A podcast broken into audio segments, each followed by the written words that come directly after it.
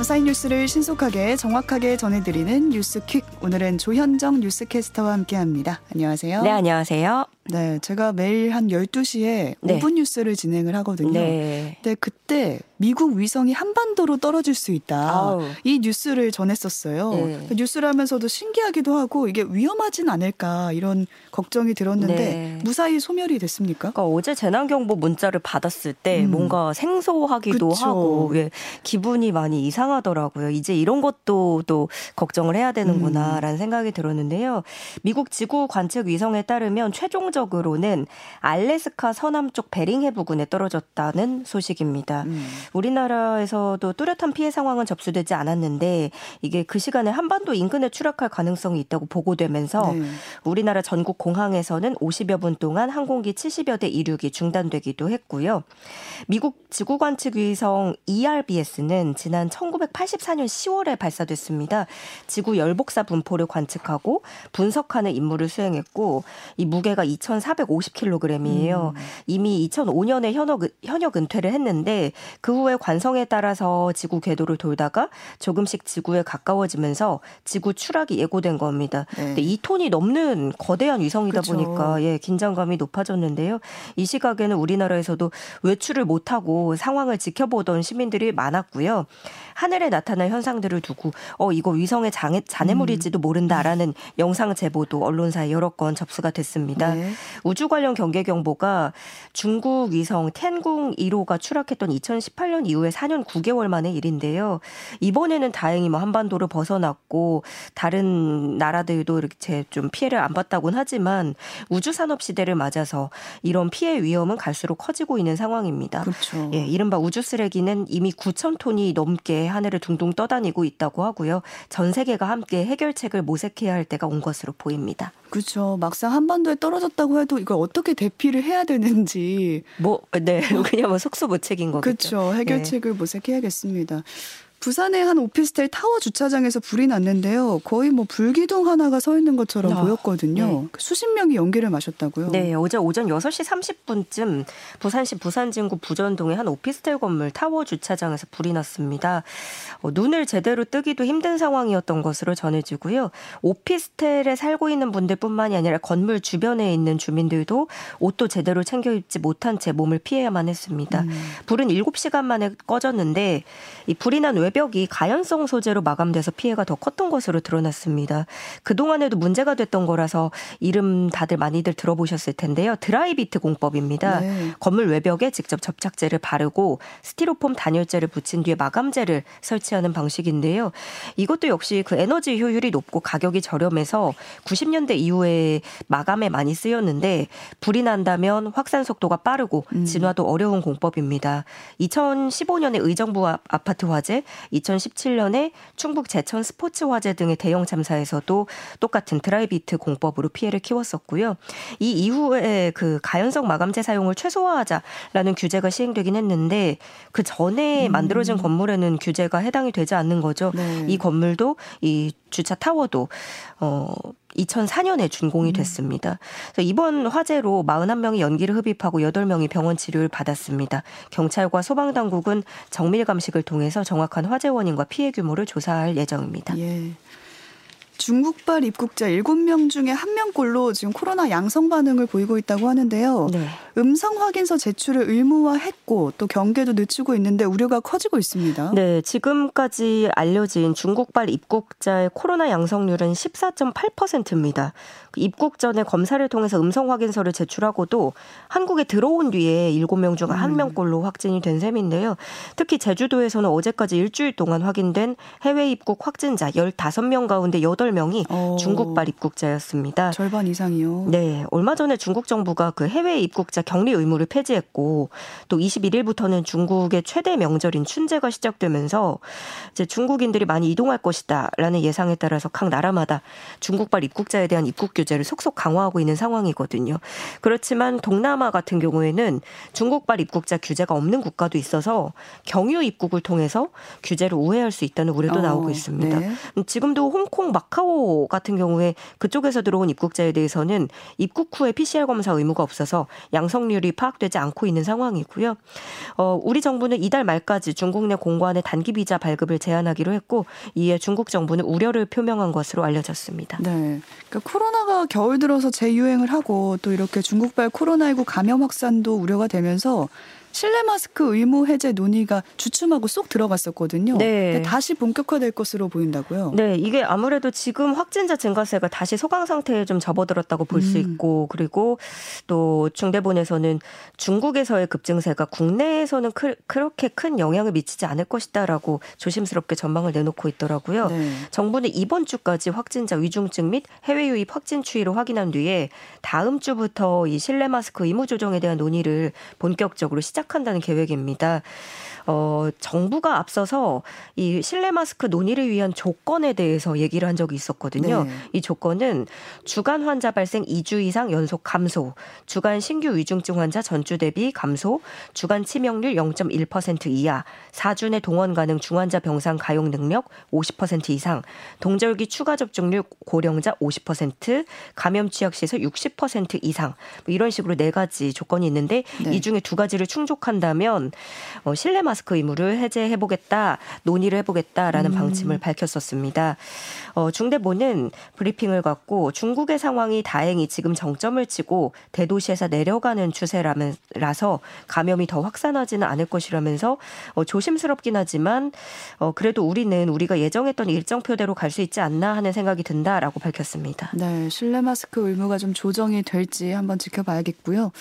깡통 전세 사기가 급증을 하면서 경찰이 전세 사기범 800여 명을 검거했다, 이 소식 들려왔는데 이른바 빌라왕이라고 불린 정모 씨의 배후도 확인이 됐다고요. 네, 경찰은 전세사기 특별단속을 통해서 올해 1월 1일 기준으로 무자본 갭 투자를 포함해서 총 399건, 884명을 검거했고 그중에 83명을 구속했습니다. 네. 특히 주택 수백여 채를 무자본으로 사들인 뒤에 세를 놓다가 사망한 정모 씨의 배후를 찾아서 수사 중인데요.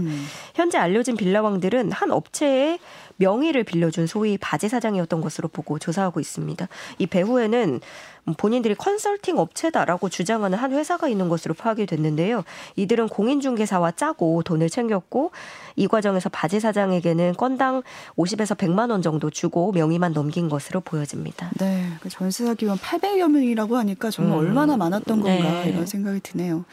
전세 사기 피해 대책도 나왔는데요. 앞으로 전세 임차인들이 임대인, 그러니까 집주인의 동의가 없어도, 네. 국세 체납액을 열람할 수 있게 된다고요. 네, 기재부에 따르면 정부는 보증금이 일정 금액 이하인 전세 임대차 계약은 미납 국세 열람 대상에서 제외하는 방안을 검토하고 있습니다. 서울은 전세 보증금 5천만 원, 그 외 지역은 보증금 2천만 원을 넘을 경우에 입주 전 임대인의 국세 체납액을 열람할 수 있는 방안이 유력한데요. 해당 임차인은 임대차 계약일부터 임차 개시일까지 임대인의 동의 없이 미납 국세를 열람할 수 있습니다. 네. 임대차 계약서를 가지고 세무사에서 신청을 하면 되고요. 이게 주택 소재지뿐만이 아니라 전국 어디든 세무서에서 열람이 가능합니다. 열람은 오늘 4월 1일 이후 신청분부터 허용을 하고요. 그 이전에 계약이 이루어진 경우라면 임차 개시일 전에만 열람이 가능합니다. 네. 마약을 투약한 혐의로 구속 기소된 작곡가 겸 사업가 돈 스파이크가 1심이 나왔어요. 징역형에서, 네. 집행유예 선고받았다고요. 네, 돈 스파이크는 2021년 말부터 9차례에 걸쳐서 4,500만 원 상당의 필로폰을 사들이고 총 14차례에 걸쳐 투약한 혐의로 받습니다. 또 다른 사람에게 필로폰과 엑스터시를 7차례 건네고 20g가량의 필로폰을 소지한 혐의도 있습니다. 재판부는 징역 3년에 집행유예 5년을 선고하고 보호관찰과 사회봉사 120시간, 약물치료 강의수간 80시간, 추징금 4천여만 원을 명령했습니다. 재판부는 매수한 필로폰 양이 다량이고 여러 명을 불러들여 함께 투약하는 등 범행수법이 좋지 않다라고 하면서도 본인이 진심으로 반성하고 있고 가족과 주변 사람들이 선처를 탄원하는 등 재범을 억제할 만한 유대관계가 형성돼 있다면서 양형 기준을 밝혔습니다. 무등록 약국을 개설해서 항생제까지 판매한 일당이 붙잡혔는데요. 이게 가능한 일인가요? 약을 어떻게 구했죠? 그러니까 좀 여기에 이제 약사나 또 여러 그 브로커들이 낀 걸로 보여지는데요. 외국인 여성 A씨 일당입니다. 2021년부터 약 1년 3개월 동안 경남 김해시 한 아파트에 약국을 차려서 의약품 100여 종을 판매한 혐의입니다. 이들은 SNS에서 체류 외국인들에게 비치한 약품을 홍보한 뒤에 택배로 배송한 것으로 드러났는데요. 아, 택배로? 예. 네. 뭐 소화제나 진통제 같이 우리가 뭐 편의점 같은 데서 살 수 있는 것뿐만이 아니라 의사 처방이 필요한 항생제 이런 전문 의약품도 다수 포함돼 있었습니다. 네. 이 무허가 약국을 도대체 누가 이용을 했는가 하면 언어 소통이 어려운 베트남이나 태국 출신 외국인들 또 병원을 찾기 힘든 불법 체류자들이 이용을 한 것으로 나타났는데 그러다 보니까 시중 가격보다 10에서 한 15% 높은 가격으로 팔아 챙긴 것으로 드러났습니다. 경찰은 약 7천여 개의 의약품 넉 달치 수익금인 5,500만 원 상당을 압수하고 운영자를 포함해서 이들에게 약을 공급한 약사, 브로커 등 12명을 불구속 입건했습니다. 추가 범죄 수익이 더 있을 것으로 보고 수사를 이어가고 있고요. 또 체류 외국인들 사이에 불법적으로 유통되고 있는 의약품에 대한 수사도 확대하고 있습니다. 네. 라면 20봉지를 2,000원에 판다고 속여서 돈을 가로챈 일당도 검거가 됐는데요. 그러니까 라면 한 봉이 아무리 싼 거 사도 한 1,000원이잖아요. 네. 20봉이면 2만 원인데 그걸 2,000원에 판다고 하니까 혹했던 거죠. 네. 그러니까 이렇게 들으시면 그런 걸 왜 사나, 왜 속아넘어가나 의심스럽다. 하실 수 있는데 예, 네. 마치 뭐 오픈 기념 되게 한정판인 것처럼 해서 이렇게 좀 혹하게 만드는 게 있었거든요. 그래서 생필품을 저렴하게 판다는 온라인 쇼핑몰이었는데 대거 주문을 받아놓고 물건은 몇 달이 지나도 오지 않는 겁니다. 이런 방식으로 74억 원 상당을 가로챈 40대가 구속됐습니다. 이들 일당은 지난해 스타일 V54 등 6개의 쇼핑몰을 만들어서 이렇게 파격적인 금액을 제시하고 대대적으로 홍보를 한 건데요. 경찰이 쇼핑몰 데이터베이스를 분석해봤더니 81만여 명으로부터 74억 원 상당을 가로챈 것으로 파악됐습니다. 네. 여전히 200만 건이 넘는 주문, 전체 주문 중에 90% 달하는 물품이 배송되지 않았지만 경찰에 신고한 피해자 수는 1%도 되지 않습니다.